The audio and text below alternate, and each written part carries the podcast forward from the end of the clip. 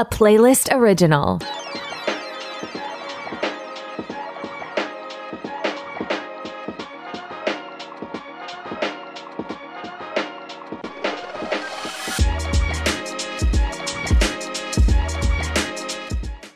Hello, everyone, and welcome to another episode of Back to the Blockbuster. My name is Gaius Bowling, and this week I'm only joined with one person.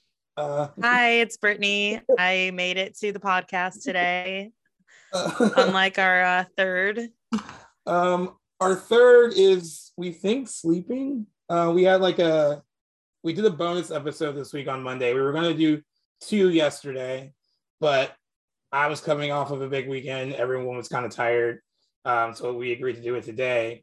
And then Owen took a cat nap that has turned into a deep sleep. So, but that's the deal. Like we, you know, there's three of us. So that's, that's showbiz, babe. That's what happens. so the show must go on, even with two of us. Um, but um, you know, he'll be here in spirit, and we'll occasionally bring him up, you know, just to be funny. Um, to be fair though, apparently he did try to prep because we have some Sex in the City talk later and he was he asked his girlfriend some stuff about it so he'd be ready. So he had every intention of being here. Um, you know, sometimes you know we got other jobs and got to get our sleep. So yeah, sleep is very important. It's okay. No harm, no foul. He's uh, on the bonus episode though, so tune in for that. Yeah, he is on that. So you don't really like lose him. You only lose him here. Um, but uh yeah, you'll you'll hear his beautiful voice again soon. Um, so Brittany, what did you do this weekend? check out anything? I mean, I think you had a bigger weekend than I did. I think you should go and talk about your your big fun weekend in Vegas. So yeah, I got um it was kind of a last minute thing with Joe Blow. I was asked on first of all, I was asked on Tuesday if I would be willing to travel because I guess there's certain people on the team that are like still afraid to travel because of COVID and stuff. And I was like, yeah, sure, I would love to travel. And they were like, okay. So then they came back the next day. They're like, hey, this is completely unrelated to what we talked about on Tuesday. But um, there's this thing in Vegas uh, at the Wynn for um, the Yellowstone prequel series that's coming out called 1883. They're doing a big like red carpet like premiere event for them. They're going to screen the first two episodes. Do you want to go? Everything's paid for. We'll take care of the room, or they're taking care of the room. All the uh, you're gonna have a per diem. Like it's a free weekend in Vegas do you want to go? And I was like, sure, I'll go. But a lot, a lot of these things like come together very last minute. So I didn't really get my um, final travel arrangements until the day before, and it was late the day before. Um, to the point where I was like, "Are we sure we're doing this? I don't know if I'm going to go." Um, but, it all, but, it all, came together, and it was a really cool, fun weekend. They um, it's the first thing that they've done, kind of uh, with a Hollywood premiere and stuff in Vegas and since everything shut down. So they were happy to invite um, the press back and of course the talent back to um, premiere something like this. Um, so I have to be real. I haven't watched Yellowstone um, before. Um, I know I haven't either. I know it's hugely popular. My mom loves it. Um, I know I know about from writing about it for the website that its ratings have gone up with each season. So that's a and like in a big way. So I guess that's a good sign that the show is really good. Um, the prequel is set, um, as the title says, in 1883, and it follows the the early like kind of life of like the Dutton family, which is on the original show. Um, and on the it show, has Tim McGraw and Faith Hill. Tim McGraw and Faith Hill, Sam Elliott, the man, the myth, the legend. Oh yeah, best voice in Hollywood, um, other than Morgan Freeman, I guess. um, so they did this like big kind of thing, like uh, kind of unveiling of the show, and there was like a lot of press stuff on Friday. We had like a big dinner to kind of get to know each other, which was really cool. So I got a lot of connections through that, and uh, didn't waste any time just throwing our podcast out there because you know it's all about you know who you know and promotions and all that stuff. Um, yeah. And it was cool though because like the press people were all really cool. They gave a lot of advice on. This is my first red carpet. I've never done one before, and I was like, well, how do you, what do you do? How do you kind of go about doing it? And she's like, most press people are polite when you're on the line. They'll let you get in your space. But if it's a really famous person, sometimes they'll cheat their way in, like throw in like a little shoulder to block. Throw some bows at you to make sure that they get in, like to get the questions in. But yeah, for the most part, everyone was really cool, and they um, all very supportive. And um, once we got to the actual like red carpet thing, it's a little nerve wracking because there's like so much going on, and then there's a lot of uh, a lot of pivoting going on too, where they're like, okay, like you're standing here, we have you here, and then a girl came up to me, and she's like, no, no, no, no, like people supposed to be there, like let's put you here, and then they're like, mm-hmm. no, no, no, no, no, we're sorry, um, like extra is gonna be here, so let's move you down here. And I was like, all right, well, you know, I'm just happy to be here. Just like throw me wherever you want to throw me. um, so like once we got situated with our spots, there's like a lot of waiting. And I didn't know how this was with red carpets, but a lot of the people that work the event, they have friends that they invite and they kind of get to walk the carpet and take pictures before the celebrities get there because like there's no one on the carpet and they get to pretend like you know they're the talent for a little bit. So there all these friends of employees who were taking like all the girls were like throwing their hair back and like you know doing the standard like red carpet pose with their boyfriends. Some of the boyfriends look like they wanted to be there, others did not. Clearly, they were just there, just their girlfriends made them go. Um, but once it got started, it was um, really cool. Like they they try to make it really organized, where they start with like more supporting people first, like supporting cast. Like you may, you may not know who they are. We have like um, a printout with their pictures and names, even though I did watch the first two episodes uh, that they sent me um, in my room actually. Um, I still they're all glammed up and they don't look like they do in the show because like they're playing right. like cowboys and there's like immigrants on the show too and they're all basically rolling around the dirt on the show so they definitely don't look like Hollywood ready. And so I was like, who is this? So we all like all of us were like looking through the paper. Unless it wasn't Sam Elliott, Tim McGraw, Faith Hill, I had to look at the paper to kind of see who everyone. I mean, I saw I saw a clip online, and it even Tim McGraw didn't because he wasn't wearing his cowboy hat, so he didn't look. He didn't even look recognizable, really. Oh, yeah. Um. So it was kind of cool. Like I, I want to say this. So there was a situation we all had to get like rapid COVID tested in order to go. Um. When I was in line, I was talking to another press person, and they were like, "Oh, like have you been here before? Like have you done a red carpet before?" I was like, "No, it's my first time." Like do you have any advice, like all this other stuff. There's someone kind of behind me listening, and and he was like, "Oh, you'll do fine," and I was like, "Oh, thank you." And then I was like, turned back to talk who I was talking to. Fast forward to the red carpet. That guy that was in line with me was this guy named Eric uh, Nelsen, who's on the show. He's like one of the main characters on the show. So when he got to me and I was talking to him, like went through all my spiel. At the end of it, he was like, "I don't know if you remember, but I was in your COVID line, and you said like this was your first like red carpet. I just want to say that you're doing a really good job. And I thought that was cool that you even took the time to like say and do that. That's uh, awesome. You had like a really good celebrity moment, which yeah, like doesn't happen often. Doesn't happen all the time. Um, so like the the red carpet thing was cool. Like you know, once like really important people started to come, like Billy Bob Thornton and Tim McGraw and Faith Hill, it became harder to keep the line organized.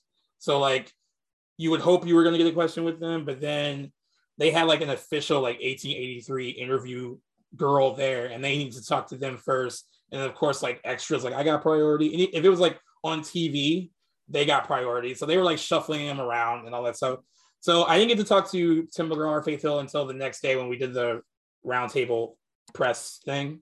Um, so it was cool. I got to talk to them at all. Um, but yeah, say, that's awesome. we'll say that faith hill even though she couldn't get to all of us on the line she was like oh is there any way we can? And then they were like, no, we got to get you seated for the screening and all that stuff. And she was like, oh shoot, like she's like, I really, she's like, are you sure? And she was really trying to go back to see if she can give everyone the time that they wanted, but they were like, mm-hmm. no, no, we mm-hmm. got to get you in. And she did the same thing during the roundtable. Uh, she was like, did everyone get a chance to like get a question in? She's like, because like I want to make sure everyone gets a chance. And you could tell her people were like, well, yeah, well, we got to keep it moving. And she's like, no, it's not. Cool.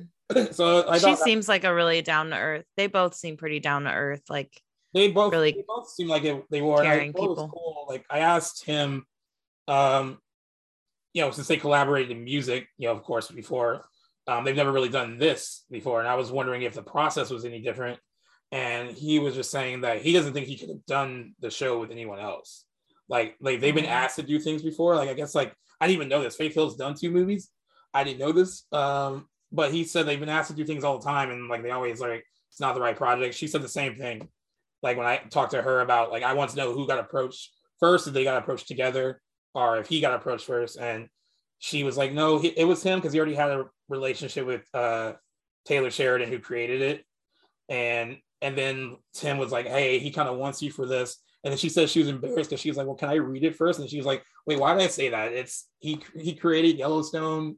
He directed like Wind River. He's like a really talented, like, why would I ask, like, who can I read it first? Um, mm-hmm. But she, you know, she said that it was like the the roles are very emotionally taxing, and she's just happy that she did get to do it with him because, uh, you know, I it, it made it a lot easier for her to, to go these places and not feel insecure about going to those places, which I thought was kind of interesting to hear. Um, but yeah, yeah, no, it was a fun, it was a fun weekend. It was a mix of work and play, and I had to make sure. Yeah, that- I mean, I I would have loved to go with you. I but I had a, a work thing as well. But um, yeah, it looked like a lot of fun. Yeah, I loved it. It was a good time, and I convinced one friend from LA to come, and he actually flew out, which made it a lot easier. The thing is, like, I could have hung out with press people that whole weekend and would have been fine, but it did. It was nice to have someone there, so I wasn't like mm-hmm. just hanging out in my room all day when I wasn't working. Um, but yeah, it was a fun experience, and I can't wait to do it again. It was did you win any money? Did you gamble at all? Uh so I played a slot machine, won two hundred dollars. Oh. Then went another slot machine. I put in a twenty and won one fifty. And then I got a little tipsy and then lost that 150. Oh no. I, I, kept the 200 that I got. So it's not much, but 200 I didn't have. Hey, you did Vegas right. Right. Sounds my, like. Do my best. so what about you? What did you do? Um, so I worked uh in well, I didn't really work an event. I had to I had to do um something similar to what you did, but it was on the other side of it. Um I work in post production and I work in events and premieres. Nice. So I got a chance to actually participate in the event that of Tender Bar that was premiering it at the Chinese Theater on Sunday. Um, so I got to go down there and and do a little bit of work um, in prep, and it was really cool. I had never been to that theater before. I'm not an LA local. It's it was a dream of mine to go to that theater, and it was it was crazy because you know this area in front of the Chinese theater is closed down while they're setting up for like the red carpet and everything and um me getting the opportunity to like sneak in past the security guard yeah. allowed but like sneak in past the security guard was so crazy. People are outside taking pictures of it and i'm wearing sunglasses and a mask so people are like who's that person going through? Yeah but it was really cool. I got to preview the movie. I've seen it a couple of times and uh, i'm really excited for everyone to get a chance to see it. I think it's a story that it's a beautiful story. Uh, it's a true story uh, based on a memoir. So um, if you get a chance, you should definitely see it. It's really good. Ben Affleck's in it. George Clooney directed it. Um, there's a young boy in it. His name's Daniel Ranieri, I think. Um, it's his first debut. So um, he's in, he's incredible in it. He's like seven or eight. So um, that was really cool to be able to get a chance to work on that. Is the other guy uh, Tye Sheridan? Is that who the Tye Sheridan? Yeah, he really plays like the older version of the little kid. Okay, yeah, I only know him from X the X Men movies. I'm sure he's done other better. Yeah, I actually got to go to like a event party like a, uh, maybe like a month or two ago, and they were both there at this after party and they were like sitting on the couch next to each other and like hanging out like it was like they were brothers yeah, yeah. and it was just like a cute moment they were just like they were just bros hanging out this like eight year old and then like i think Tye Sheridan's like 25 or something yeah. so it was nice it looked like he was kind of taking him under his wing and cool. i know hollywood's kind of scary when you're that young so it was really cute yeah. Um. Speaking of being that young, there was a there's a little kid on the new on the 1883, and they had him walk the red carpet, and like, I mean, I he was in his little like green green like green and black pinstripe suit, and it was adorable. But you can tell that it was just like a little like his parents were behind him, but it was like overwhelming, and like the girl who was doing like the official 1883 like kind of press interviews for them, like that was gonna go like probably the most of the people in Vegas. She was very good, but she was like, you know, one of those intense, like extra like commentators, like very in your face. And she was trying to get on his level. She like got down on her knees and like like was trying to interview him. And she was asking him questions, and he was just kind of like, um, I don't. And he would look at his parents, and um. like so, I was like, you know, like it made me think because like this girl next to me was like, oh, why would they let him do that? He's just so young. Like, yeah, he can be on it and like maybe stop for pictures, but to have him like throw him out there to be like interviewed as himself might be a little different from when he's on set, like acting, you know. Um, yeah. Well, I thought it was. It seemed like a little overwhelming for him, but I mean, oh, I'm sure it is. Um, I was able to get some pictures of him, and like he did, he smiled and he was nice. I, mean, I think he would rather do that than kind of be put on the spot and ask like questions by some like big adults, you know.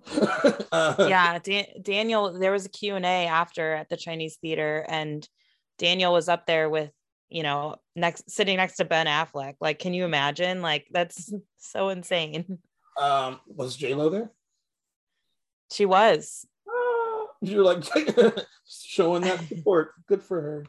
Yeah, she was. I didn't go to the actual premiere, but she was at the other premiere that I did go to at the DGA, and and then she was also there last night. I saw some red carpet pictures, but I did not attend the actual premiere. It's, but if I had, I would have been just like those people that you were talking about going up down the red carpet before the celebrities. Taking like your like, Oh, I would have for sure done a hair flip. Hair flip. um you know, I, it's cool because I do want to see this movie and like I feel like Ben Affleck's kind of having this like second I don't want to say second coming. I guess he's had a second coming already. It's like this new wave of his career is like really good. It seems like you know yeah my, he he's nominated we'll talk about this later but he did get nominated for i think a golden globe oh, yeah. for a supporting actor for this role so, so i mean he, he's a recovering alcoholic and in the movie he kind of plays uh, he plays a guy who runs a bar so yeah and he kind of dabbled in that last year when he did like the way back when he was uh the basketball player or a basketball coach who was yeah like alcoholism so it seemed like he's becoming more comfortable in his like skin as like you know who he was and who he is now. Just kind of yeah. I think and I think time. he's friends with George Clooney too, yeah. so that might have added some uh, good qualities to the movie as well. Just being acted, being directed by a friend of yours, maybe would help. Yeah, I think it definitely helps. Um, mm-hmm. And I, I, I also wonder too, like when you're, because Ben Affleck is a actor who also directs, so I just wonder like kind of wonder what that collaborative process is like for two people who do both things like in their profession.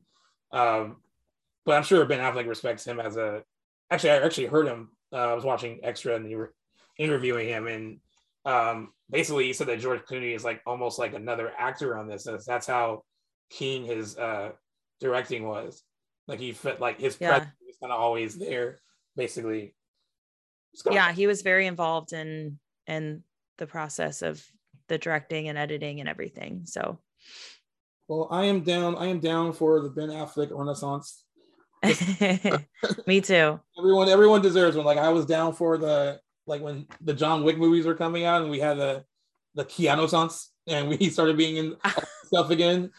Like you know, some certain people I think deserve like that shot, and I think like Ben Affleck, his career goes in waves where it's like, mm-hmm. oh, like we take him seriously, like, oh, we don't really take him seriously, and like, oh, he's directing now, we take him seriously, and it's like a kind of a, you know, it's a, and then like I think his personal life kind of overshadows some of his acting stuff, which is he made a joke on the red carpet about J Lo. Well, I guess not about J Lo. Someone was like, "Oh, you're with um, you're with you know your girl Jen," and he's like, "Yeah, I think it's really important that Jen Salke, you know, the the head of Prime Video comes to our, my premiere. she, and they're like, "Oh, that was cute." he like dodged that question so hard. uh, I mean, I wish that's funny that he would be like that. I think it's funny that they like dodge questions like that, but they clearly want to be seen together. Like they mm-hmm. sat courtside at a basketball game recently, and I think they I think they put them on the kiss cam too. And I don't know if they like went for it. I think they were kind of like, oh, whatever. no, we don't want to be seen. Like focus on the game. I guess you want to be seen. yeah, they want to be, be seen. seen. even more now than they did when they first did this run through on their relationship. right. Yeah, I agree. Because it's funny because they said like they were so like overwhelmed. Like that's why they didn't work out the first time because there was so much attention on them, and they didn't like. Yeah. It. But now they were like maybe because they're older, they're like okay, like throw throw all the attention on us. yeah. Um, another thing that I watched of yours this weekend was your interview with Isla Fisher. Speaking of hot couples, and one of the longest running Hollywood couples. Yeah. She is married to Borat. yeah, which is Sacha Baron Cohen. Cohen. Uh, yeah. Yeah, she was she was sweet to talk to you. I only got like five minutes with her. Because that's the thing when you do these, like you're hoping for a long one. Uh, well, not all the time. So, so most of the time, most of the time you're hoping for a long one. Um, but she was really cool. Um, I I didn't get any specifics. They usually send stuff like, "Hey, don't talk about this. Don't talk about that." But I wanted to read other interviews with her before I did it. And what I found was that since she she was being interviewed for an animated movie called Back to the Outback, that's what I was talking to her about. And at first, I was going to ask her questions about because she has kids. I was going to ask her stuff about that within the movie. But then I read an art, uh, interview where she talks about she likes to keep her kids pretty private. Um, and so I kind of pivoted off of that a little bit. I did kind of since it is a animated movie that takes place in Australia and she has such close ties there and she's living there now. She moved her family there. She didn't want to raise her kids in LA. Um, I basically wanted to know. I asked her like, is how important it is to you to have a movie that has like Australia in its DNA, and what would that be like to share it with your family? I didn't say your kids. I said family, and she responded to that well. And she was just like, she was super adorable. Like they sent me um, her character is a stuffed animal of her character. Uh, she plays Maddie the snake, and they sent that to me, and I had that with me. I showed her. I was like, "Oh, I have like a friend here. Like, do you want to see?" And uh, and she that was, was really cute. She was like, "I don't even have that. like, why don't I have that?" And uh, but no, she was just really nice. And the only someone messaged me. They're like, "Why didn't you ask her about Wedding Crashers?" I felt inappropriate about asking about the sequel, only because it was an interview during a movie about a kids movie. Yeah, um, yeah. if, if we were rocking an interview for a PG 13, even, I probably would have asked her. Um, and like I said, they didn't tell me I couldn't do it. I just thought it would have been in poor taste if I did. I think you did a really good job. It sounds like you really did your research. And I think that's what makes you a good interviewer is that you do your research on them and you come in like fully prepared, knowing what you can and can't talk about um, not just what they want you to talk about or not want you to talk about, but in past interviews, like you said, where she keeps her kids private. Right. Even though she didn't tell you that kids were off limits, you knew that boundary. So I think that's really awesome that you did that. Yeah, and um, and you know she was, you know, sometimes these things. I mean, most of them are always pretty interested, even though I know they've been doing them all day, and like it's like I who knows what number I am once they get to me. Um, but she seemed pretty engaging like the entire time. She did. I yeah, she seemed really engaging with yeah. your interview. Really was, lively. Yeah, she was sweet. Like like I, I, people were asking me like you know what what it was like and like people that watched it like she's as sweet as you probably think she is and uh and I think she might be just naturally hilarious too like I mean like I I, I kind of felt that a little bit while talking to her and I also thought, I thought it was cool that she was honest about you know I was asking her like since it was close to Australia, like, is that what made you want to do it? And she said that she did this during kind of like the start of like the pandemic, so during lockdown. So she was homesick and she really wanted to do something that was kind of close to her heart and like where she, you know, grew up there. She was like since she was six years old, that's where she had lived, you know, growing up. Um, so it was important for her to do it, and and I think like you know playing into that, just reading that other interview where she talked about wanting to get out of LA, she was like, you know, I kind of like we talked about with her husband, like I don't want to raise our kids here. Like you know, a lot of people feel that way. About, a lot of people felt that way after COVID. Yeah, and you know, I think that you know, it's not like she's still going to be getting work. She just doesn't want to like kind of have home base here, and I respect I respect that. Yeah. And those animated movies pay really well, and you don't really have to do a whole lot of moving around for it. Yeah, so sometimes you don't even have to leave your house. Sometimes that's what I mean. She can just chill at home. Like, I've heard like certain people who've said like they've come and like built like a mini little studio in their home so they can just record. Will Arnett has, I mean, he does a lot of voice acting, so he's he has a full studio in his home. Yeah, uh, that's like like the people that are on The Simpsons, like they're rich and no one really knows what they look like or who they are. They can run around like with like they don't know, yeah. And they're like they could just run around naked for all we know. know right? and there's some of the highest highest paid people working in the business. Cause like and right. like like I think I because I've seen her a lot in other interviews. I think I can point out the girl who does Bart's voice, and she does other voices on the show, or I should say woman. But like, there's like, I recognize, I would recognize her maybe, but the rest of them. Oh, and then I guess Harry Shearer because he does the voice of Mr. Burns, and he's yeah. Um, but yeah, the rest of them like doing voiceover work seems like a sweet job. Like, you know, I, I interviewed Nick Kroll one time and with like he did for Addams Family too, and like they all kind of have that same react response. Like it's just like it's fun work and they love doing voiceovers and stuff, but it's just easy when it's like that's the, these are the roles you take when you don't want to risk going on set during the during the heart of the pandemic, right?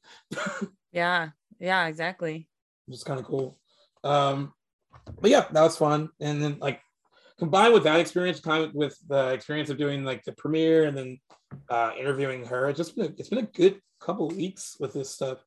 And like I feel like the more I do it, um, I think the more I do it, the more I want to do it in person. But I know that it's it's hard, like between the pandemic and I think celebrities, even if they don't even care about that anymore, they're just like, I don't want to go to like a studio and sit there for like several hours and do this in person. I'd rather just have a hair and makeup squad come to my house and our hotel room.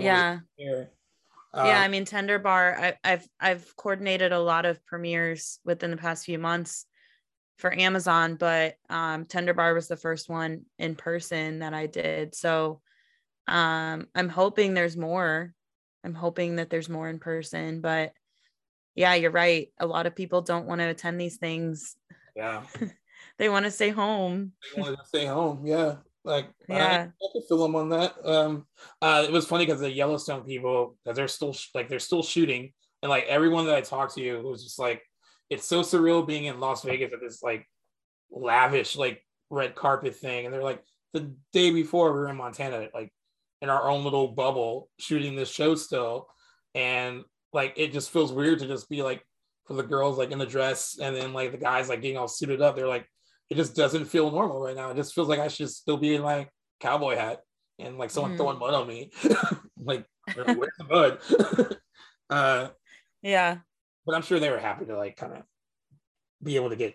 I, I will say it was the night. If so, everything was outside. It was 38 degrees in Vegas during this, and every single girl I felt so bad. Uh, they all looked amazing, but they were cold. Like there was one. Oh, I'm sure uh, this one girl named Gratiela, uh, who plays uh, Naomi on the show. By the time she got to me, I she was just like, I was like, oh god, what's wrong? She's like, it's not you. She's like, it's not you at all. She's like, I am just so cold, just really cold. yeah, and she's like, all right, let's, and she like brushed it off. She's like, all right, let's go, let's go. She's like, I'm ready, I'm ready for you. Uh, but yeah, I get it was it was bone chillingly cold in Vegas this weekend. It was not the typical weekend you imagine when you go to Vegas because it's like no. um, so what else um should we jump into? So speaking of Tender Bar and Amazon, um, I know a big weekend in the box office is coming up, but being the Ricardos is also coming out, um, which I have gotten the chance to watch, and it was good.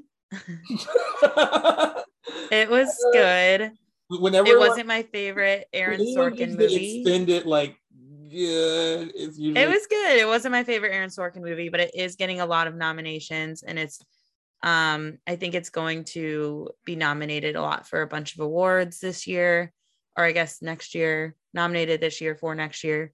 Um, and yeah, that one's coming out on Friday as well. So everyone go see that one. Yeah, I wanted to pull up because this guy uh who reviewed it, I wanted to read what he said about Nicole Kidman really quick because like she's getting, I think more so than Javier Bardem, she's getting a lot of the awards attention for this, and a lot of mm-hmm. people are saying I've read reviews that are like she totally disappears into the role, and I've read this one which I kind of trust a little bit, and this is just me basing it on uh, the trailer, but I wanted to let me see, hold on.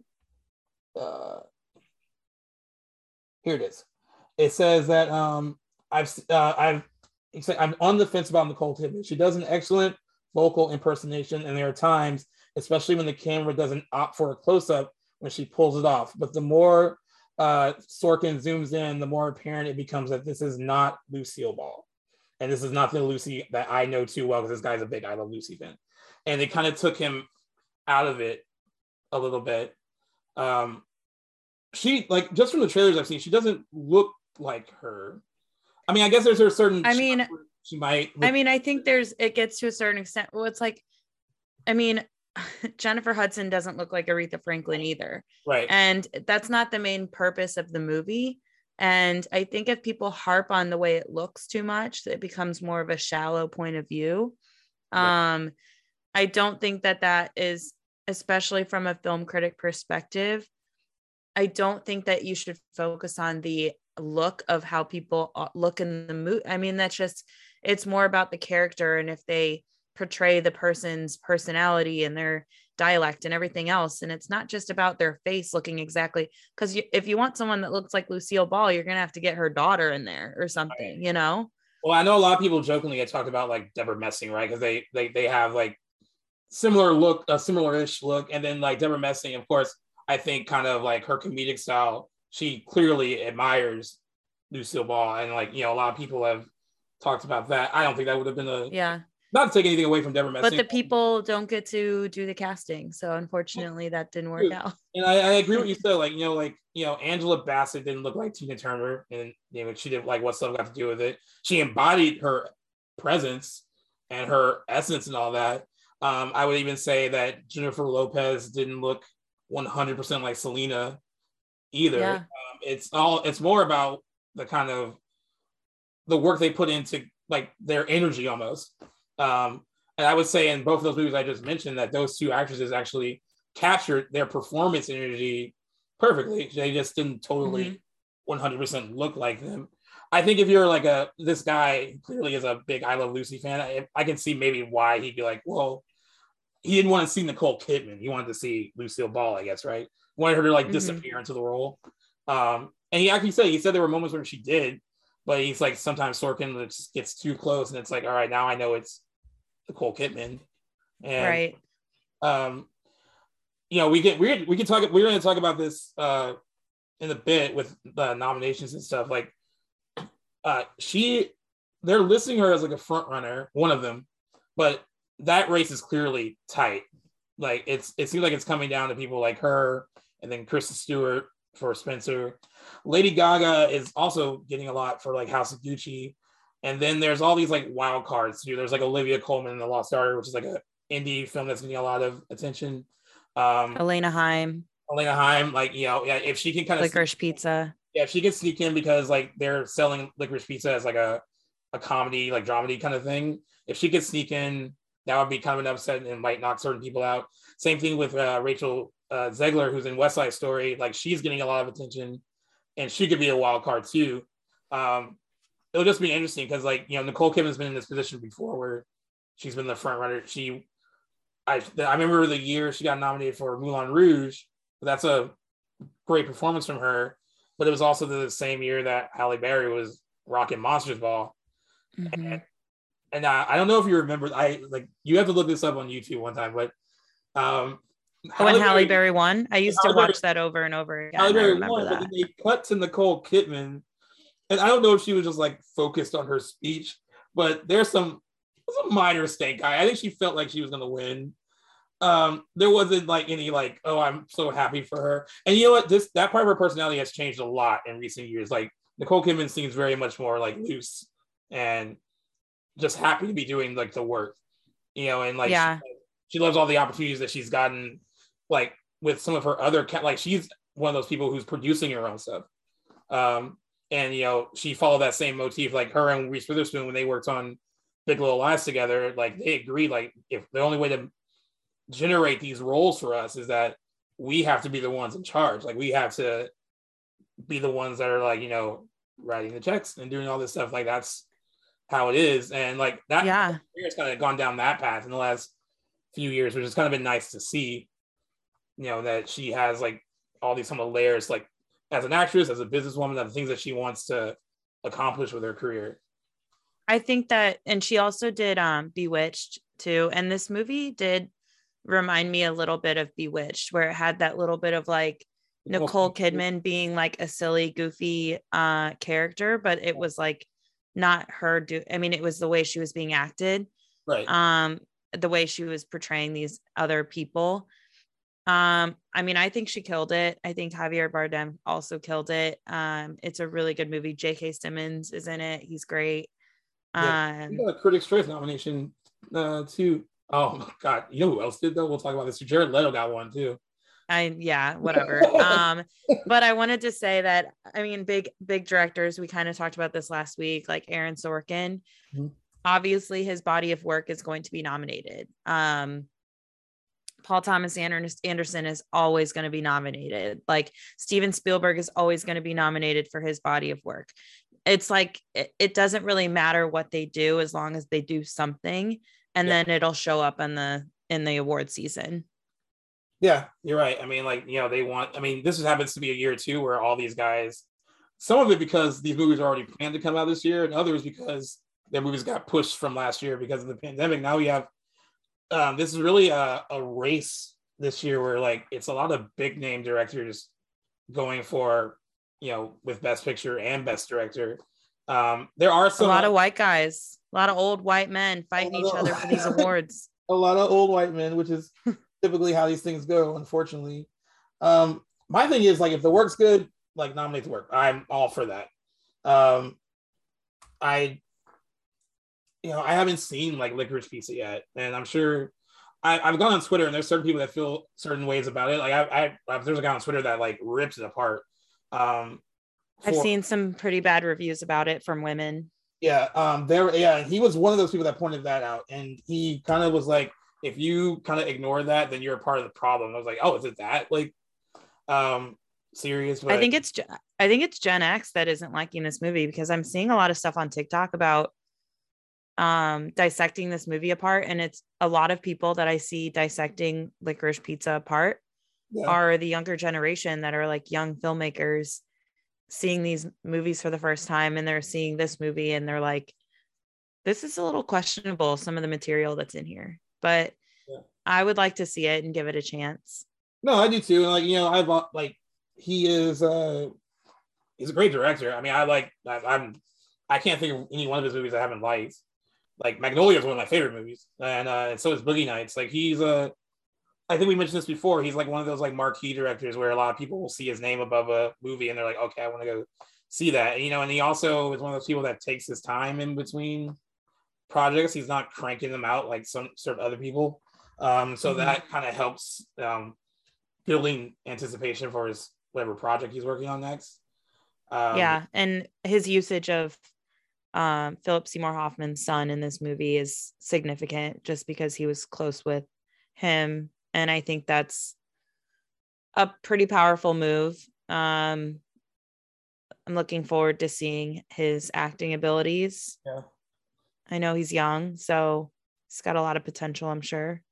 Yeah, a lot to live up to too. I mean, that was a, a huge. I mean, probably one of the yeah. best character actors in the business at the time, right? Like he, like he, uh, you know, I look at some of Philip Seymour Hoffman's stuff, and I, I almost kind of forget that he's not with us anymore because like there's like he was in so many movies that during a specific period of time where he just was cranking them out, and it was like great performance after great performance after. I mean, Along Came Polly will always be one of my favorite movies with him.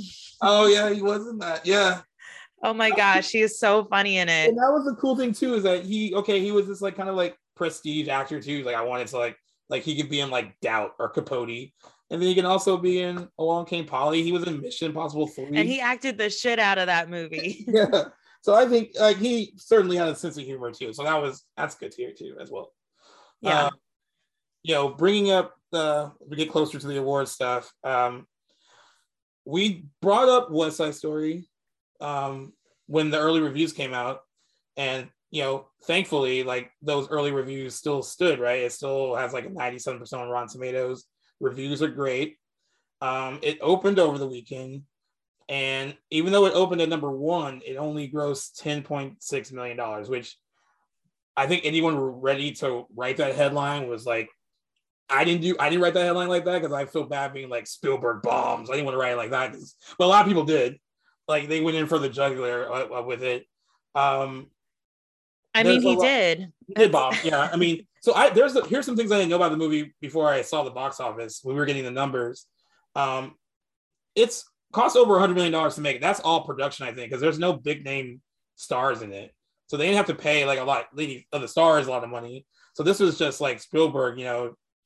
And that and that again just shows a white man's power in this world is that he can he can rack up a bill for a hundred million dollars and still only make 10 million. And you know what? He's still going to go on and make movies after this. People are still going to give him a hundred million dollars again. Yeah, I I agree. And you know, because like you know, that's a good thing to kind of point out because and I guess because he's like a well, well, well established, he's one of the best directors in the business, right? They can afford to like if they have a bomb, a studio's not going to be like, oh, we're not going to give this to you again. If you're an up and coming director, let's say you have one hit and it was a huge hit, right? And then you come out with your second movie and it totally bombs. It's hard for you to get that amount that amount of money again for your third, even yeah. though you gave like the studio like a two hundred million dollar hit your first time.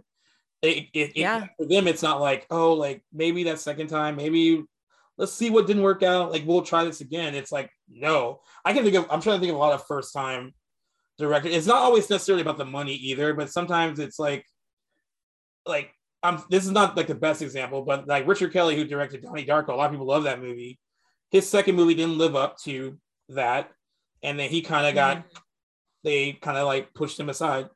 Um, and it's yeah, I think we see that a lot in Hollywood, and I I think we don't know any names off the top of our head right now because of that reason, where they had one successful movie and then we don't hear about them ever again. Right. Um, but like someone like Spielberg, uh, I mean, he just he's gonna keep making movies, and he could have uh, he could have another bomb. Right. But um, I mean, Adam Sandler has bombed many movies and still he's still out here making movies. It's like he did he it's figured, so crazy. how to reach around on that because he stopped releasing. He doesn't necessarily direct anymore. Yeah, and he stopped like going the theatrical route and like got into that big Netflix deal, and his movies work there. Like they're highly successful there. Like you know, we've talked about before how streamers don't want to like give their numbers away, but Netflix when they want to brag, they will brag about how well the Adam Sandler movies do on their platform. Um, yeah. Uh, but yeah, it's, it's like I kind of want to break down some of the main reasons why certain people are saying that West Side Story didn't open well, and I'll start with like the first obvious one is it's catered to an older audience, right? And this has been a big mm-hmm. deal all year with like older skewing movies aren't doing that well at the box office because like older people are still leery about going to the movies during the pandemic. They just aren't. like a, a, lot of movies that are skewing younger are opening well and making a lot of money. Like you can look at Free Guy, you can look at uh, Venom, Let There Be Carnage, you can look at uh, even Halloween Kills. Like all these like movies that are aimed at younger people are doing fine because like a younger audience is like, hey, I'm cool with going. Like, give us more movies. Um, mm-hmm. House of Gucci kind of like bucked that trend, but I think that was that had a lot to do with I give a lot of that credit to Lady Gaga, who has a fan base that's huge. And it opened yeah. like that was the they like I said, that was the best like movie that was aimed like at adults, like an opening in two years.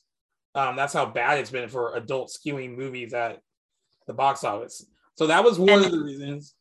It might have to do with like the fact that the adults now are our generation. Right. We're the adults now, and we I don't know if we're the audience for West Side Story as opposed to our parents' audience. It's not really the, it's like the senior class now. Like our parents are now the older generation that aren't necessarily going to the movies as much as people our age are. And, and Gen X is going to the movies and they're going to excited to see Spider-Man this weekend. I don't know if they're excited to see Tender Bar this weekend. Um, so yeah, I don't I don't know if Gen X is going to want to see West Side Story. They don't, they probably aren't too familiar with the original story. They don't really care that it's a remake. Yeah. it's going to be hard for hard for a movie like that to break out uh, outside of an audience that knows it well. Um, mm-hmm. Even with a name like Spielberg attached to it, I think uh, I think the the thinking that kind of went into this is that even if you aren't familiar with it, you're familiar with him, and that would be a big enough sell to get you to go. Um, this kind of leads me into my other the second reason that people are talking about. It's the there is a there's been just a general lack of interest in musicals in general at the box office period. Like In the Heights is one of the best reviewed movies of the year. It has like a 93% on Rotten Tomatoes. It opened to 11.5 million. It only opened like a million dollars higher than West Side Stories did. Now the the caveat with In the Heights is that it also premiered on HBO Max at the same time. So there could have been a part of the audience that was like, we'll watch it at home and decided not to go see it in the theater. But that was another movie that like it's a I thought In the Heights was a bigger musical than it was, but I think it's big amongst the people who really love Lin Manuel Miranda. And mm-hmm. it's not on the level as like Hamilton. It's like something that theater nerds know and love. Um, but mainstream, like the thing about the musicals that have done so well in the past, like Chicago, even Les Miserables, even though that's like was deathly boring, it still made a lot of money. I think people outside of swept like at Oscar season. Yeah, and, uh, and people outside of like the theater world know it. They're familiar with it. You're familiar with like Phantom of the Opera and stuff like that. I think with something like In the Heights and I thought West Side Story had more of a legacy like IP thing working for it, but I guess not necessarily with like younger people. And I think that's had that has a lot to do with it. Um, mm-hmm.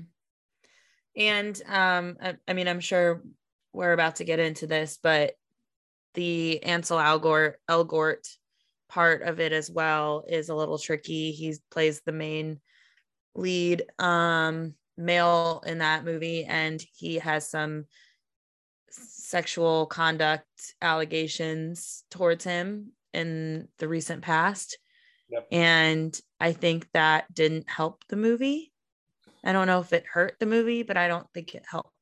Right. So I was reading some stuff about this too. Um, Variety wrote a really good piece about like how basically how the studio had to work around what they call like the Ansel Elgort problem. And when all this kind of came out, when the movie was supposed to come out last year, there was like um, the 17 year old girl went on like she went on social media, put this all on Twitter, right? Um, said that um, I don't want to like. I think I'm gonna pull up what she, uh, she exactly said. I have I it. I have it. Last year. Yeah, I just want. I just want to make sure that I get it right because I I am want to. I, I do want to say too that this all played out on social media. This girl eventually deleted said post and hasn't come up with anything again since. Um, and then he did comment on it, comment on it the next day on his Instagram, and gave a uh, basically implied that like he he ghosted her and said that that was really immature and he shouldn't have done that. But like their relationship, whatever it was, was consensual, and that he would never uh, assault anyone ever. Basically, um, a lot of these things with these people, especially with like uh, the stuff that comes out on social media, it plays out on these forums like Twitter and Instagram, right? There are, I mean, I am well aware that you can fake messages. You can make it seem like so and so is sending you something. Um, that was like a lot of speculation when the whole Armie Hammer thing started, because he was like, right. "It's not me, it's not me, it's not me," and then then she was like, "Well, I got voice recordings," and he was like, "That's not me," and I was like, "Well." Someone's doing a damn good Armie Hammer impersonation. It's not me. It's just someone that looks like me. Um. So like, so I have the oh shit. Um. I have the exact thing here. I have it pulled up. So on June 19th, 2020, a Twitter user accused Elgort of sexually assaulting her in 2014 when she was 17 and he was 20. The quote is I didn't think he'd ever see my DM. I was just a kid and I was a fan of him. She wrote in a since deleted statement. She was she said that she was sobbing in pain and did not want to have sex with him. Allegedly, Elgort had known it was her first time having sex. So that is the accusation. Um, so I know there's all- no way to prove it exactly because all this happened on Snapchat, but um, it is unfortunate that the, the film is going through this and that this woman is going through this. I think it's all around a bad situation. Right. And I want to point out what just to give a, a better context of what he said. The next day after this came out, he was 27 now when this is all reemerging. And then he posted on his Instagram and explained that he did have a brief, legal, and entirely consensual relationship with the woman in question, and he ghosted her after they broke up, which, as he put it, was an immature and cruel thing to do to someone. When it came to the allegation of assault, Elgort stated that her description of events is simply not what happened. I have never and would never assault anyone. Now, this is all kind of playing out while they need to get ready. And initially, they like, he's in West Side Story. They're gonna have to release it. Now, this was like, I think this all kind of happened uh, a few months before they were gonna release it at the end of the year. So there was like a lot of, oh well, maybe there's time we can like, it'll go away. And for him, it did kind of go away for a couple of reasons. The movie got delayed a year because of COVID. He basically laid low, didn't really make a fuss. And like they actually pointed out in the Variety article that um, a lot of people thought that his minimal exposure in the film's trailers was a strategic move by Disney to shift the focus from him to the others in the movie. But then they started like seeing him. He was on uh, Live with Kelly and Ryan. Uh, he was on the Drew Barrymore show. He presented at the American Music Awards and was involved in a dozen interviews during the global press junket. He even walked the full press line in New York. So that seems like okay. They're like fine, like he, they're we're putting him out there, but they said you can see cracks because what's uncommon is that an actor of his stature, who's a lead in a Spielberg movie, would normally do an in-depth interview to get uh for to prepare for the release of it they would have like a profile in one of the big like trades about him. He did not do that. All of the junkets that he's done virtually have been with one other actor. He's not by himself. Typically, they would either pair him with her, I would imagine, or he would be alone. But he's been either paired with one other person or with a group. Um, so that kind of prevents you from asking him any awkward questions about it. So, like, while it seems like they are putting him out in front of it, like, oh, like it's fine, they you can tell they're scaling him back and not really wanting to like and maybe and maybe they should have maybe they should have owned in on that and maybe a publicist did want to do that and then he said no but maybe he should have just been completely on, on, honest with his audience and just said you know here's what happened i made a mistake and I'm laying it all out on the line here. And I want you to support my movie. I understand if you don't want to, blah, blah, blah. I don't know. I'm not a publicist, but I think that maybe, I think it would have really benefited the movie if him and, um, what's this girl's name that's in the movie? Oh, Rachel Zeg- the lead. Rachel Zegler. Yeah.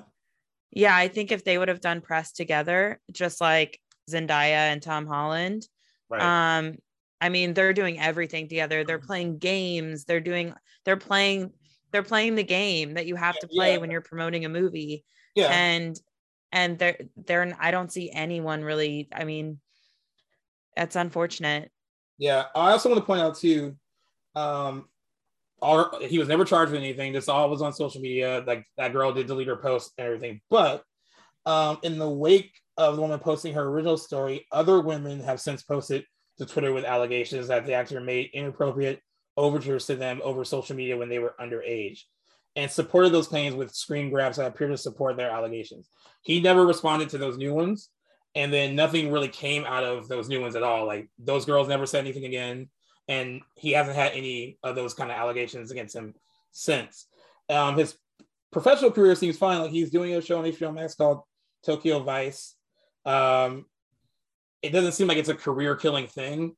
But I want to point out, like, I only pulled a few of these, and I'm not saying this is a completely the reason why the movie might have underperformed. But if you're the male lead, and I mean, like, musicals are seen by a lot of women, and like, if your male lead is problematic, then it kind of leads to stuff like this. Like, one person put on Twitter, if you paid money to see West Side Story this past weekend, just realize you're part of the problem. Hashtag Ansel Elgort. And then someone else wrote, I'm toured about West Side Story. I would love to see an updated version with the problematic aspects removed.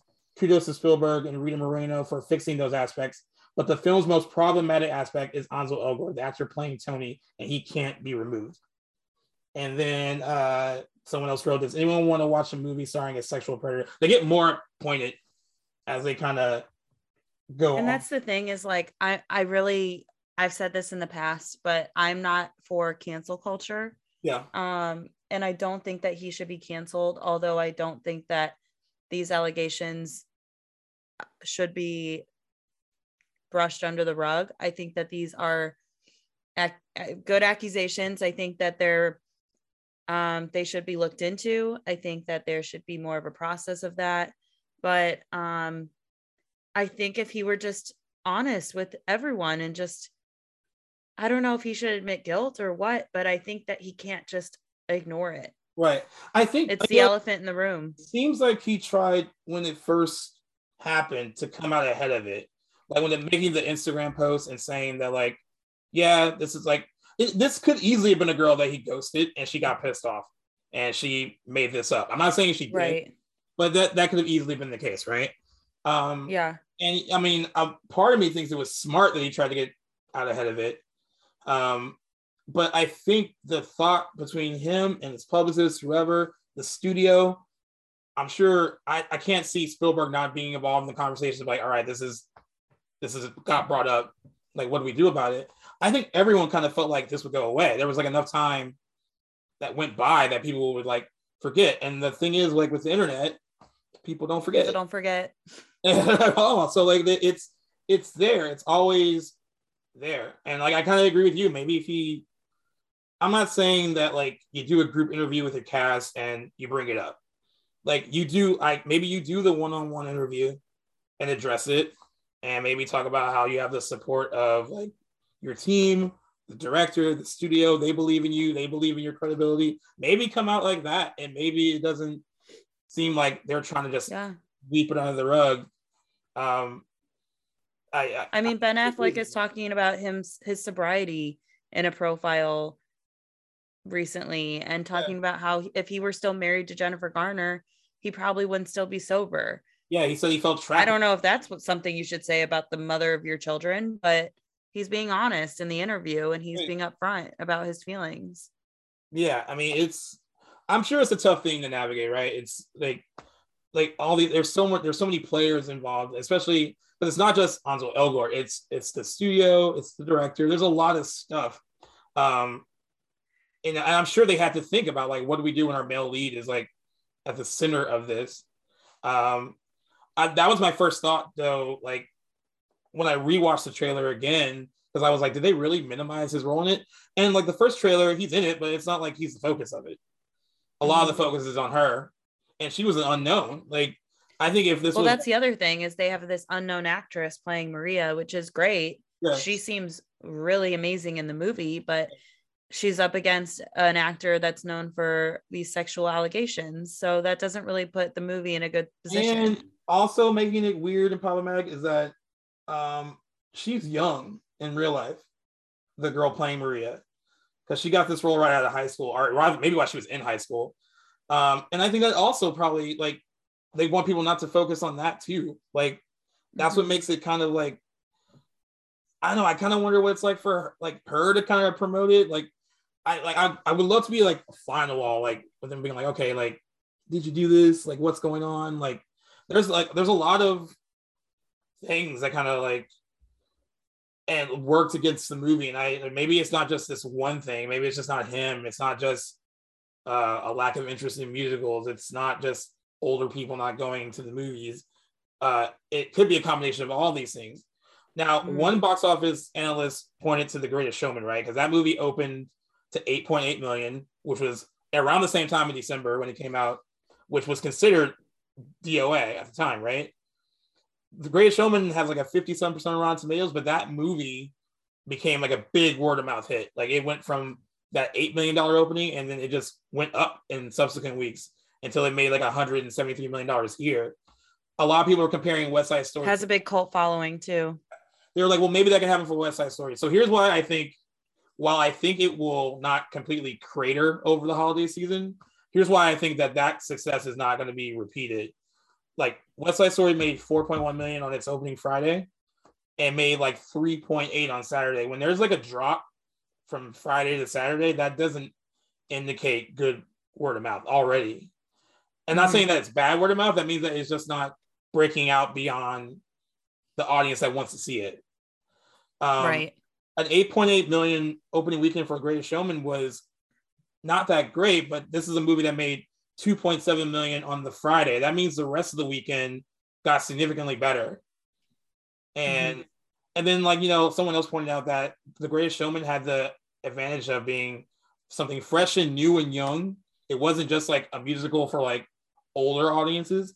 It was huge. It had huge radio airplay for its soundtrack. There was like a lot of Mhm. stuff that went into the Greatest Showman being successful. I don't think West Side Story has that same look. Yeah, and if you think about it, next weekend we have Spider-Man, Tender Bar, Rico, um, and competing against West Side Story too. And it's like all these movies are coming out, and yeah, it's the holidays. People are going to be off work. People are going to be with their families, going to see movies. So we'll just have to see. But there's a lot of competition in the box office this weekend. Yeah, and then even after that, you got the Matrix on the 22nd. It like, and the thing is, like, when all these other movies Mhm. are coming out, if another movie is underperforming, it gives up. It's its- going to keep underperforming. yeah, and it, it gives up its screens because like they're like, hey, this movie's not doing well. We're gonna like put more showings of Spider-Man in here. We're gonna put more. yeah, Yeah, like like why are we giving up our good screens to something that's not doing that well? I mean, it will be interesting to see how it does this weekend. I mean, I, Spider-Man and that have a different audience, right? It's not gonna there's not gonna be so much of an overlap. It's just gonna be a matter of that the younger audience just isn't responding to West Side Story, and it could happen where like when um, uh, one of the guys at Deadline said like they probably should have opened this closer to Christmas instead of this particular weekend because they could have taken advantage of like the Christmas like every movie gets like usually gets a Christmas bump where it's like you know like the the leading up to Christmas Day. Christmas Day is a huge day, even though it's Christmas. A lot of people go to the movies, and then most movies play well until after like New Year's Day because everyone's off work, no one's in school, and they Mhm. said West Side Story would have benefited from opening closer to Christmas, not the week before Spider Man. And I kind of I, I don't I don't know why they didn't do that either. Um, yeah. uh, unless they thought like, oh, let's get in ahead of the game and like gross as much as we can before you know these bigger movies come out. But it just, I don't know, like Disney should be. I I expect them to be smarter than that though.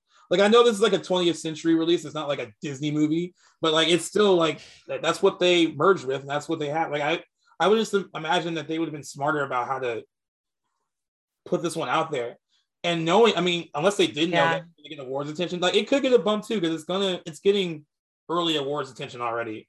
Like I wouldn't Yeah. be surprised if it gets nominated for Best Picture at the Oscars. Um, That know, would be interesting if it did, because that would literally prove that it's Steven Spielberg effect and not not what everyone really wants to see. right, You know, exactly. Um, but we'll have to wait. that would prove exactly my point. um, before we get into some of these nominations, I wanted to talk a little bit about. Um, this is another example of a movie that the like. So don't look up when it was the early screenings for it. The initial response on Twitter was like, "It's like one of the best movies of the year. It's so good. It's so smart. Like Leonardo DiCaprio is Oscar worthy in it because he has like this like I guess like this network level like monologue uh, in it that's similar to a famous one in the movie called Network back in the seventies. Um, there was a lot of like that attention, and I keep forgetting that sometimes I'm a part of those people that gets to see things early, and we tend to be overly excited about certain things where it's like we forget like yeah like oh we loved it. It was so good. And i kind of was like all right this is a late like kind of like contender or award season. Good for netflix for releasing something that might be so good. And then Who's they- directing it? uh, adam mckay. So uh Oh, Adam McKay. yeah um and he's you know he's an acquired taste for some people. Um so i they lift the review embargo and it's just not like some people are still loving it but right now i think it's like in the 50 something percent range rotten on rotten tomatoes. Um the big uh thing against it is that they think its message is very very heavy handed. Um, there's like a big like climate change message in the movie, and then you Mhm. have you know people like Jennifer Lawrence, Leonardo DiCaprio, who are especially Leonardo DiCaprio, who is you know never been shy about you know how he feels when it comes to that particular issue. Um, Right. There's a lot of pushback from it because it's this big ensemble cast, basically telling an audience that like, look at what you're doing to the world. Um, and a lot of people are saying that it's not as funny as it thinks it is, and um, overstays its welcome. That was another thing I heard. Um, I'm still gonna watch it. I'm I'm I- genuinely curious. I mean, I'm gonna watch all of these movies we're talking about, but I'm still genuinely curious of of how it is. I'm a big Jennifer Lawrence fan, so I'm excited to see her role. Big Jonah Hill fan, excited to see him in something new. Um, and I think that's why some people are gonna watch it because they they're not even gonna know what it's about. They're just gonna say, "Oh, you know, I'm a big Leonardo DiCaprio fan, and I want to see what this is all about." Yeah. Um, I do find it interesting because like we're gonna get into talking about some of the these nominations like Golden Globe and Critics' Choice. Um, even though Don't Look Up is getting a polarizing response from critics, it's ending up uh, getting nominated for a lot of like critics like Circle Awards. It, you know, it's has a pretty good showing at the Golden Globes, has a good showing at the Critics' Choice Awards so far. Not wouldn't be surprised if it gets Oscar nominations too. Um, now I'm speaking on this having not seen the movie, and I probably shouldn't speak on it until I do. But there's a lot of like, you know, when it's a big cast like this, and it's a and they're all big name actors. Like you have Leo, Jennifer Lawrence, Meryl Streep, Cate Blanchett's in it. There's so many Timothée Chalamet, who is like, you know, equal levels Tom Holland famous, like when it comes to younger actors. Um, they so they Mhm. have all these people in it that would indicate that it's a strong movie. Some critics don't think so, but I think a lot of people are going to think that it's getting a lot of this attention because of its star-studded cast, and not necessarily because of its quality. Uh, someone pointed out to me that Adam McKay's movie Vice was like 60% fresh and got like a Best Picture nomination. Um, Yeah. So it's just Adam McKay is just like a lot of people don't always love his stuff, but I mean, I think like I'm gonna say the same thing I said about- about Spielberg.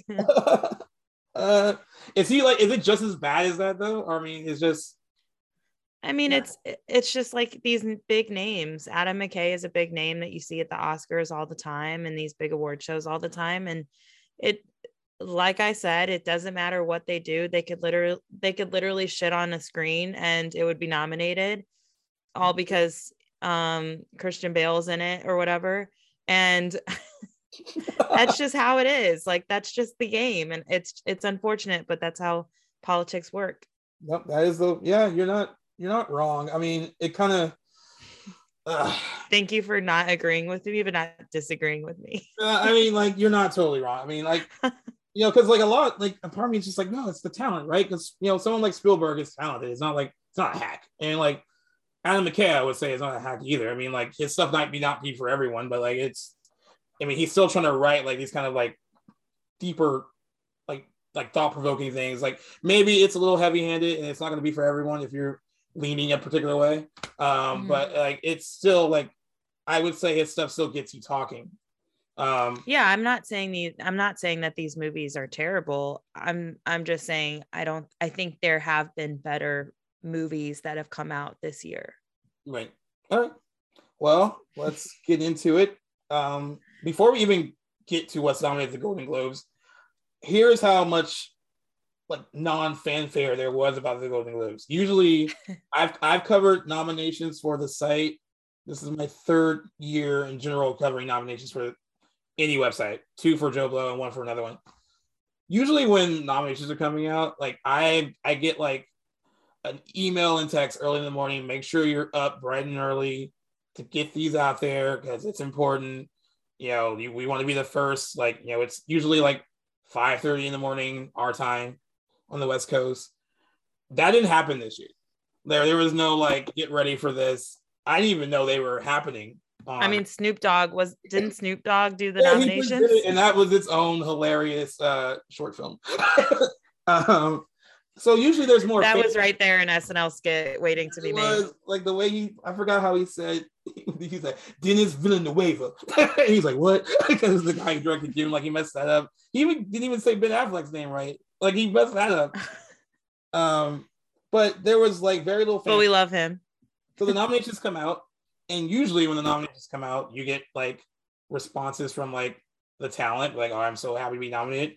That also didn't happen this year and there is a reason for that. Um, the Golden Globe, or actually not the Golden Globes themselves, but the Hollywood Foreign Press Association that does the Golden Globes uh, came under fire. It was funny is that they came under fire after they the last ones aired, and there were a lot of jokes made. I think it was Tina Fey that hosted. Um, was she with Amy Poehler last year? I think, I think it was them that posted hosted last year, and she did they. Yeah, and she made the comment about the lack of diversity in the Hollywood Foreign Press. There was like a joke made, and there was like a, a, lot of uncomfortable laughter, but it was like in the mm-hmm. audience you could tell like oh, she's not wrong. and from there, there was just like a more of a look into like, oh yeah, there there aren't any people of color in the Hollywood Foreign Press Association at all. So that was like mm-hmm. there was like a lack of diversity, and then there was the issue of their just overall conduct and standards, how they were like treating certain situations that were just like inappropriate. Um, they weren't even trying to fix some of the issues within their system, and mm-hmm. and then it just started where like all these kind of like people started pulling out, like they didn't want to be associated, like HBO, like no, we don't want we don't be associated with you either. All these like all these people that they need there, these studios and networks are like boycotted them. Tom Cruise gave up his Golden Globes as a kind of like I don't like you know I don't want to be associated with this either. And then finally, NBC, who has been the broadcast home for Tom Cruise is such a martyr. yeah, he gave up his. I can't. You're right. I can't. He's like, I'm sacrificing my nominee. I hate him. my Golden Globes. Um, and NBC decided to not broadcast it at least um, in 2022 until they actually saw that they were making significant changes. They say that they have I mean, they say it's still a work in progress. Um, but yeah, that's why the nominations themselves were just awkward because no one that was nominated was really celebrating, unless they were celebrating on their own. They might, they might have been. They're like, "Oh, I got nominated," but there was yeah. no like, you know. Usually, I mean, I think it's cool to be nominated. I think yeah. it's it's something that a lot of people work their whole entire life to do, and I think it should be celebrated. But I do have some stats mm-hmm. from the Golden Globes in 2019. Okay. So it's a couple years old, but in 2019, um, that was their 77th year hosting the or having the Golden Globes. Um, at that time in history, there were only five nominated female directors, and one only one had won, and that was barbra Streisand. Wow. Out of those five women, only one out of the five were African American and that was I can't remember. Um, so that is 385 total nominated directors in 77 years. So five out of 385 were women. One out of 385 were African American woman. woman. One.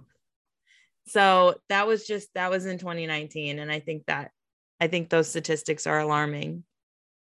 It is um and i and it's funny that it kind of it took this past year for them to like for there to be more attention on it. Uh, and this was also 2019 i remember being a very significant year for women because that was when greta gerwig did little women um marielle heller did can you forgive me Lorene Scar- Scafaria, Scafaria did Hustlers. Lulu Wang did the, the Farewell. Olivia Wilde did Booksmart. Chinonye Chukwu did Clemency.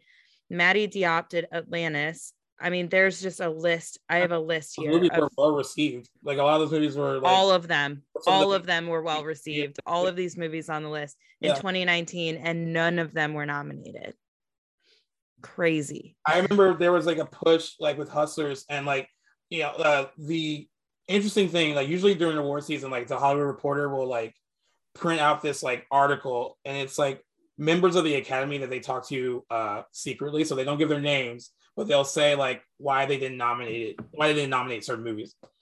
The big issue with Hustlers that year was about the director and about Jennifer Lopez. Jennifer Lopez was nominated for Best Supporting Actress at all the major leading awards leading up to the Oscars, and then they didn't nominate her. And one guy was just honest, and he said like, "Yeah, it's good, and she's good in it, but it's not an Academy Award level film." Basically, talking about the quality and what it's about. Like it's about stripping, and it's not. And the thing is, it's not really Hustlers. wasn't even about strippers. Like it's about it's about something much deeper than that. There is like I like I, I could scream. La La Land was literally about two people dancing around LA. Yeah, I know. I, I could actually scream. Like yeah. that is such bullshit. You know, but it becomes like, you know, you know how like we there's that term like Oscar bait. Like that's yeah. what they eat up, right? They eat up like the stuff that seems to be made uh for like Academy Awards. And you know, that just, you know, that they feel like it wasn't. Uh, I'm looking at the best picture so best picture musical comedy at the Golden Globes. Uh, there's uh, Cyrano, Don't Look Up, Licorice Pizza, West Side Story, Tick Tick Boom. And like you said, um, most of these, I, with the exception of Cyrano, I have not seen. Uh, and I, I can't judge that. But like if I'm looking at the list, I want to throw my support behind Tick Tick Boom just because one, it was great. Um, be cool to see kind of Lin Manuel Miranda uh, take home something as well. Um, but the first thing the first thing I said when I saw Don't Look Up, I was like, the Golden Globes, despite all the changes they're trying to make, still are like, we want every celebrity not even show up. They're not even going to show up. There's no where they're not broadcasting it. So I don't even know why they're like still like catering to that kind of like dynamic still, but they are. Yeah. Um, and with Best Picture drama, it's a little better, a little better here. It's Belfast, which is directed by Kenneth Branagh. There's Coda, uh, Dune, King Richard, and The Power of the Dog.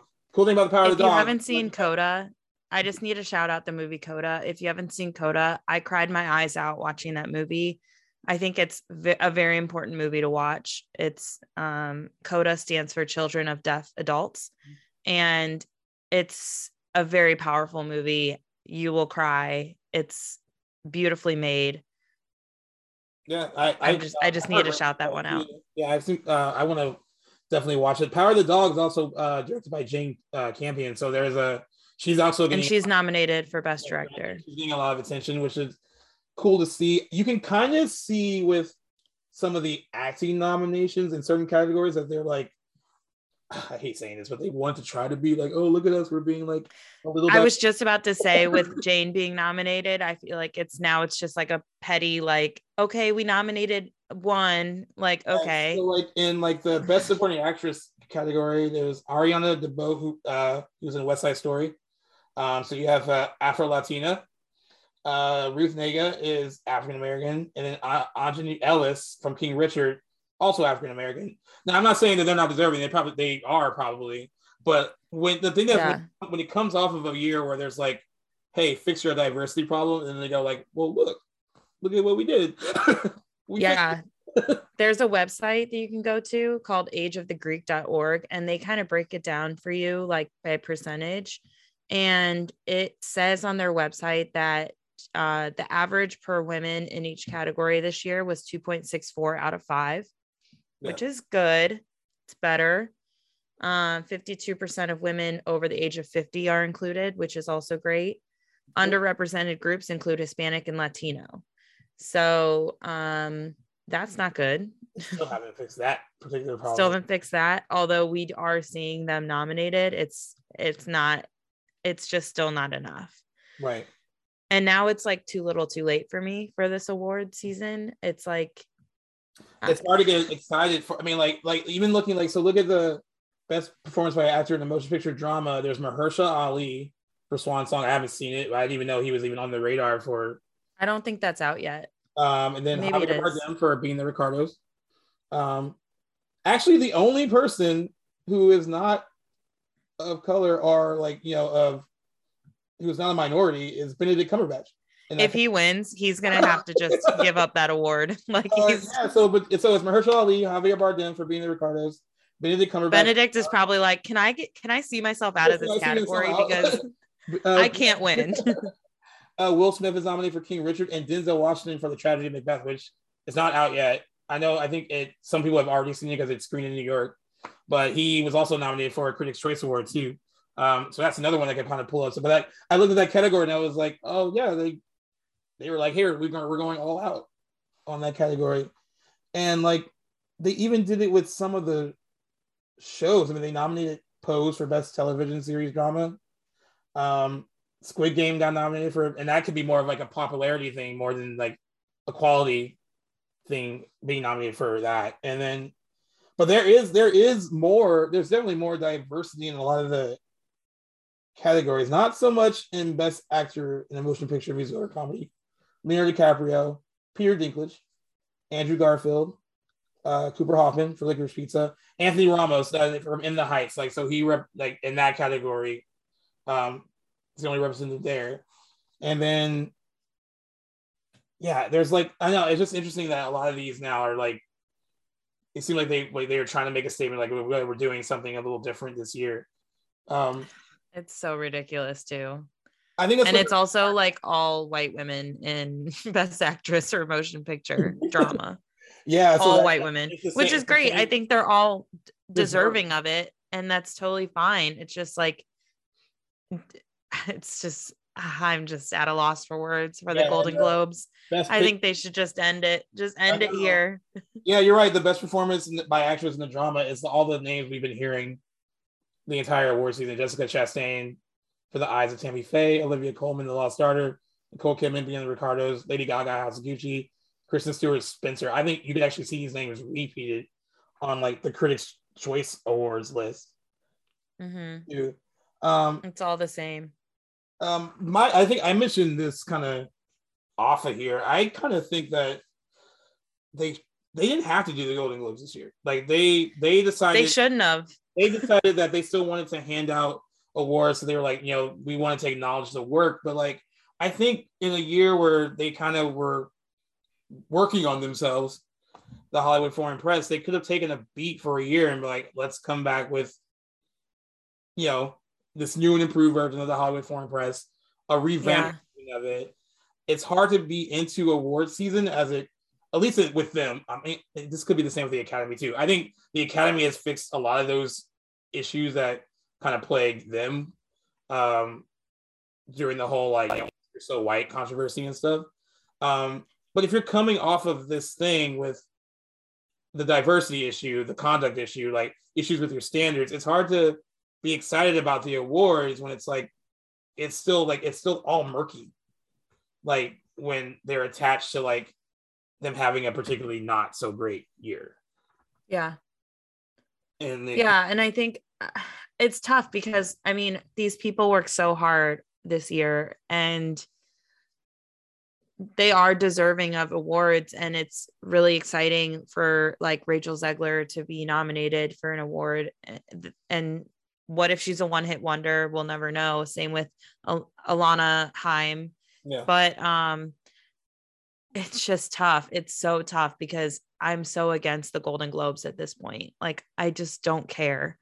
Yeah um, it's so hard it's hard because award season I used to love it a lot uh, Same. I used to, and like, and I think the older I get, the more that you know, they. I've always been told that like, it's all about politics. It's all about like how much ass you kiss. It's a lot of a lot of like goes into it. And I think I always didn't want to believe that because I was like, oh no, like you. But sometimes you want to support a, a talented performer putting in a good performance. You want to support great directors putting in work. You want to see a movie that is really good get recognition, but like it's not always getting recognition for the right reason. Some of them aren't. Um, that's what's made mm-hmm. award season. I think the last like four or five years for me, maybe a little longer. Just a little. It's just problematic. Like I used to be so excited for it, and now I'm just kind of like, there might be a few names where I'm like, oh, that'd be cool, if, maybe if they won, but like, just like the politics behind it makes it hard to, yeah, to enjoy. Yeah, it's tough. Um, I mean, we have to cover it because it's you know it's big news and it's you know, when by the time we get to like the Oscars and stuff, like we'll be talking about that. Um, like I said, I feel like they've changed things up a little bit for the better, and they I know they've actually their voting body is more diverse now. There's more women. There's more people of color. There's they actually have a younger voting body now too. It's not just a bunch of, as a lot of people put it, old white men do, doing a lot of the stuff in the academy. Um, yeah. Um. So that kind of is progress, but I'm just trying to even see where it's even. I don't even know where to watch this this year because it's not on TV. Yeah, they haven't even sorted that out for the Golden Globes. There's no podcast home now. Unless I mean, unless they figure out, uh, can they stream it on? Can they just do it online? Can they like? I don't know. Like, yeah, it's like no one wants it. Like uh, it's like hot potato. Right? Yeah, like it is like hot potato. Like no one usually like when these award like when people get nominated, right? You would be watching like Extra or Access Hollywood, and you would get like Lady Gaga early in the morning, like, oh, I found out like at 5 30 in the morning. I was so excited. That did not yeah. that did not happen this year. Yeah, just, I didn't see any of that. They're like the people are like, I think a lot of these actors are avoiding it like the plague. They're just like cool, maybe uh.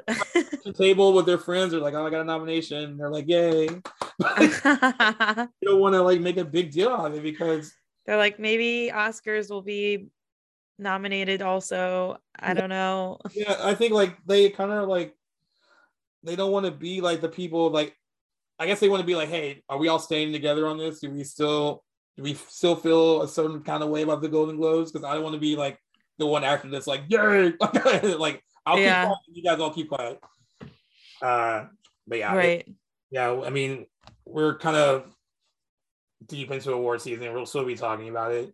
Um, mm-hmm. Um, but to kind of get to the end here, there um the Spider-Man uh No Way Home is coming out this weekend. I'm seeing it Thursday at three o'clock because initially all the late time showings on Thursday were all sold out by the time I even looked in my AMC app.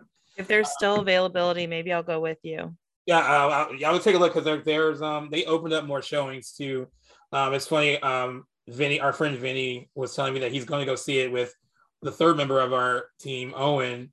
And I was mm-hmm. kind of curious. I was like, "Oh, what seats did you get?" And Vinny was like, "Well, I'm in J like seven, and Owen's in C twelve. I was like, "You're not even sitting together." He's like, "Yeah." And I gave Owen like like he doesn't have like the best seat because it's like C twelve. You know that is like all the way in the front, so they're not even sitting together. That's how like packed it is. Um, At the you're going to the same one as them. No, I'm going to a different time. Like I when I looked when they first put the tickets on sale. Um mm. actually I was gonna like wing it because sometimes you can wing it with these movies when they're big. You're like, yeah, I'll wait till it gets closer. I was gonna wing it too. And my brother was, I can't. He was like, these like tickets are going. I was like, and I looked in the AMC app and like every showing, like for at least for the theaters by us, we were completely full. Um, I know they have since added more showings though. Um, I want. I what are they doing? Building more theaters? no, just they just installed more. Uh, yeah, right. Um, I will say they lifted their review embargo yesterday. Um, most uh, I heard one publication spoiled something, and I I heard it was Variety, and this is not a surprise. They did this with Eternals too. So if you are um, wanting to be surprised, don't read their review of the movie. Um, but I will say that right now it's at 97% on Rotten Tomatoes. Um, the initial first reaction is not. Some people have called it one of the best Marvel movies ever made. Some people have called it already the best Spider-Man movie ever made, and that it is funny, emotional, like all the stuff. Like they were surprised about how emotional and grounded the movie was, and a lot of people are saying it's a Tom Holland best performance from him, um, which is kind of cool. Uh, before we go, I wanted to because this is going to be this is going to be the biggest movie of the year. It's not and, and I think it would still be a, the biggest movie of the year, even if this was a normal box office time that wasn't affected by the pandemic or whatever. Um, I kind of want to guess what it's going to make this weekend. Um, for context, like, um, yeah, how much? How much did it cost? So it, I think it has a budget of over two hundred million dollars, and I want to like give you some context about huge opening weekends because a lot of people are uh, comparing this to Avengers Endgame, right? Mm-hmm. And that movie, of course, was like the culmination of 20 something Marvel movies and like, you know, wrapping up some threads. And as we go into this next phase of what Marvel is, um, that was a huge movie. And it came out in 2019 before we even knew what COVID was, right? So, uh, Endgame opened to 357 million dollars uh, during its opening weekend. That is what most movies make. A big movie could make by the end of its run. Um, there are a lot of people that are. I don't know if they're just wild out there. They're like they think it can get that high. Spider Man. I don't.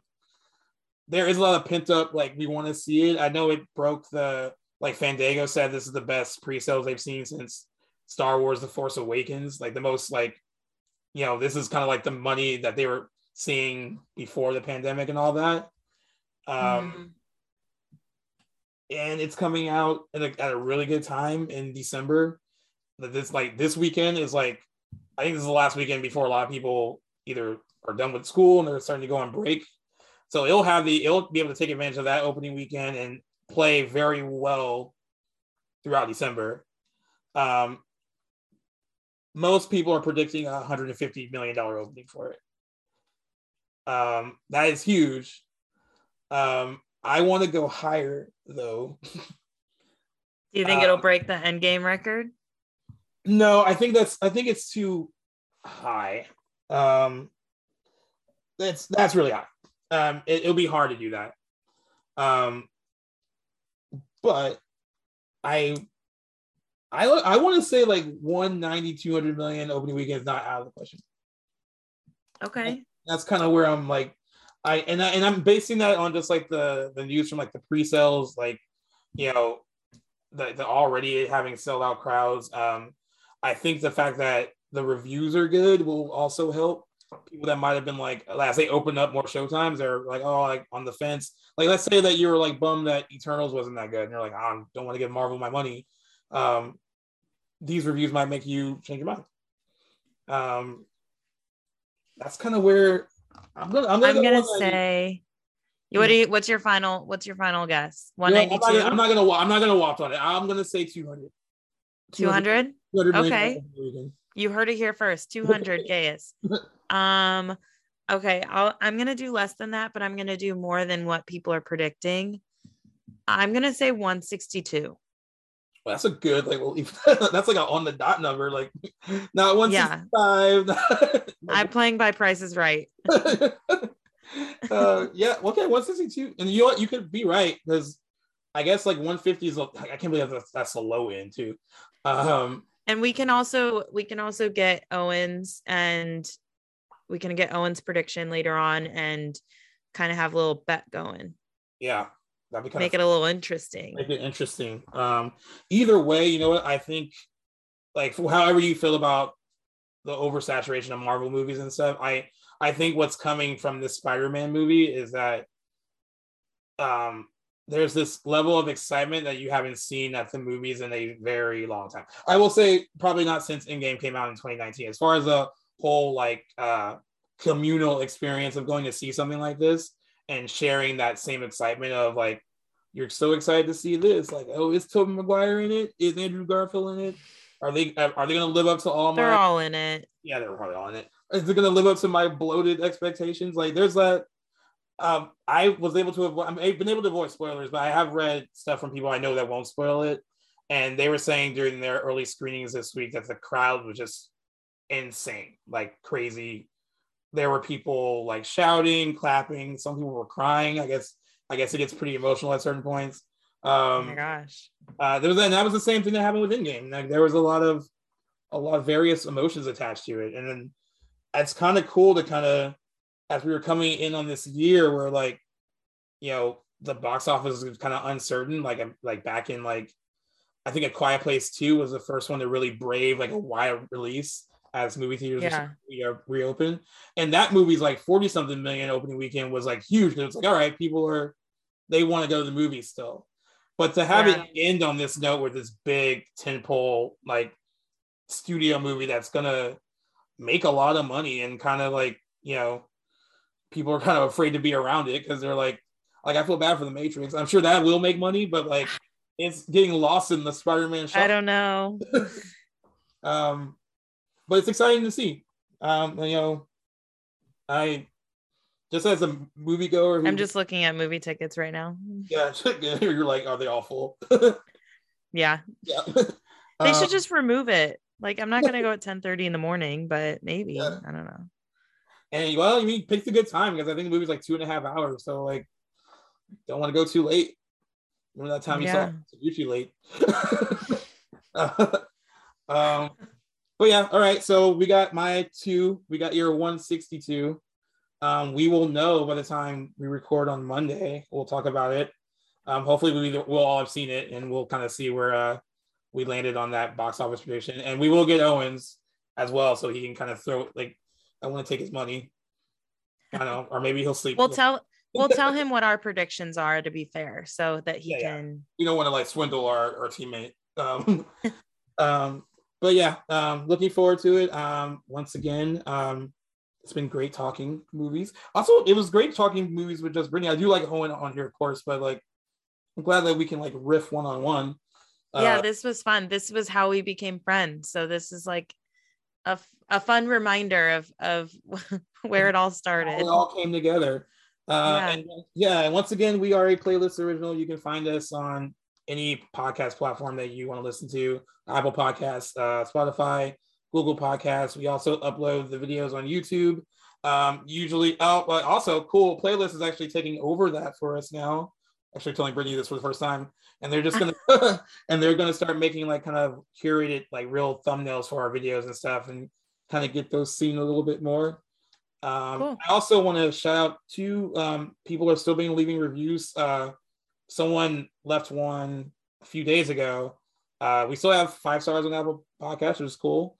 And someone said that everyone, basically, I'm like shortening, but everyone has like a defined role on the show, and everyone sticks to that role. And that's what you need to do when you're saying that you are presenting things from like three different perspectives. You have to stick with it. Yeah, you will agree on certain things at the same time. That's fine but like everyone's role there is well defined. And he said, I am officially listening and subscribed. So I thought that was really cool. That's awesome. I love to hear that. I that's awesome. So yeah, I'm um, glad that we all have like a place in the podcast and we all kind of we're like puzzle pieces fitting in. So yeah, of course we want to hear more. So if you want to continue to rate and review, we like any and all constructive criticism, even if it's not. Follow us on Instagram. Yeah, follow us on Instagram, on Twitter. You can find all of these things on our uh, on our YouTube page. All of our links are attached to our Instagram and Twitter page. Um, we're, I'm loving that more and more people are discovering it, and like as I get more analytics and stuff, like it's been really cool to see, and like we're having a lot of fun doing it, and I hope you're having a lot of fun listening to it. So until Yeah. next Thanks, time, thanks guys. peace, peace out. Bye.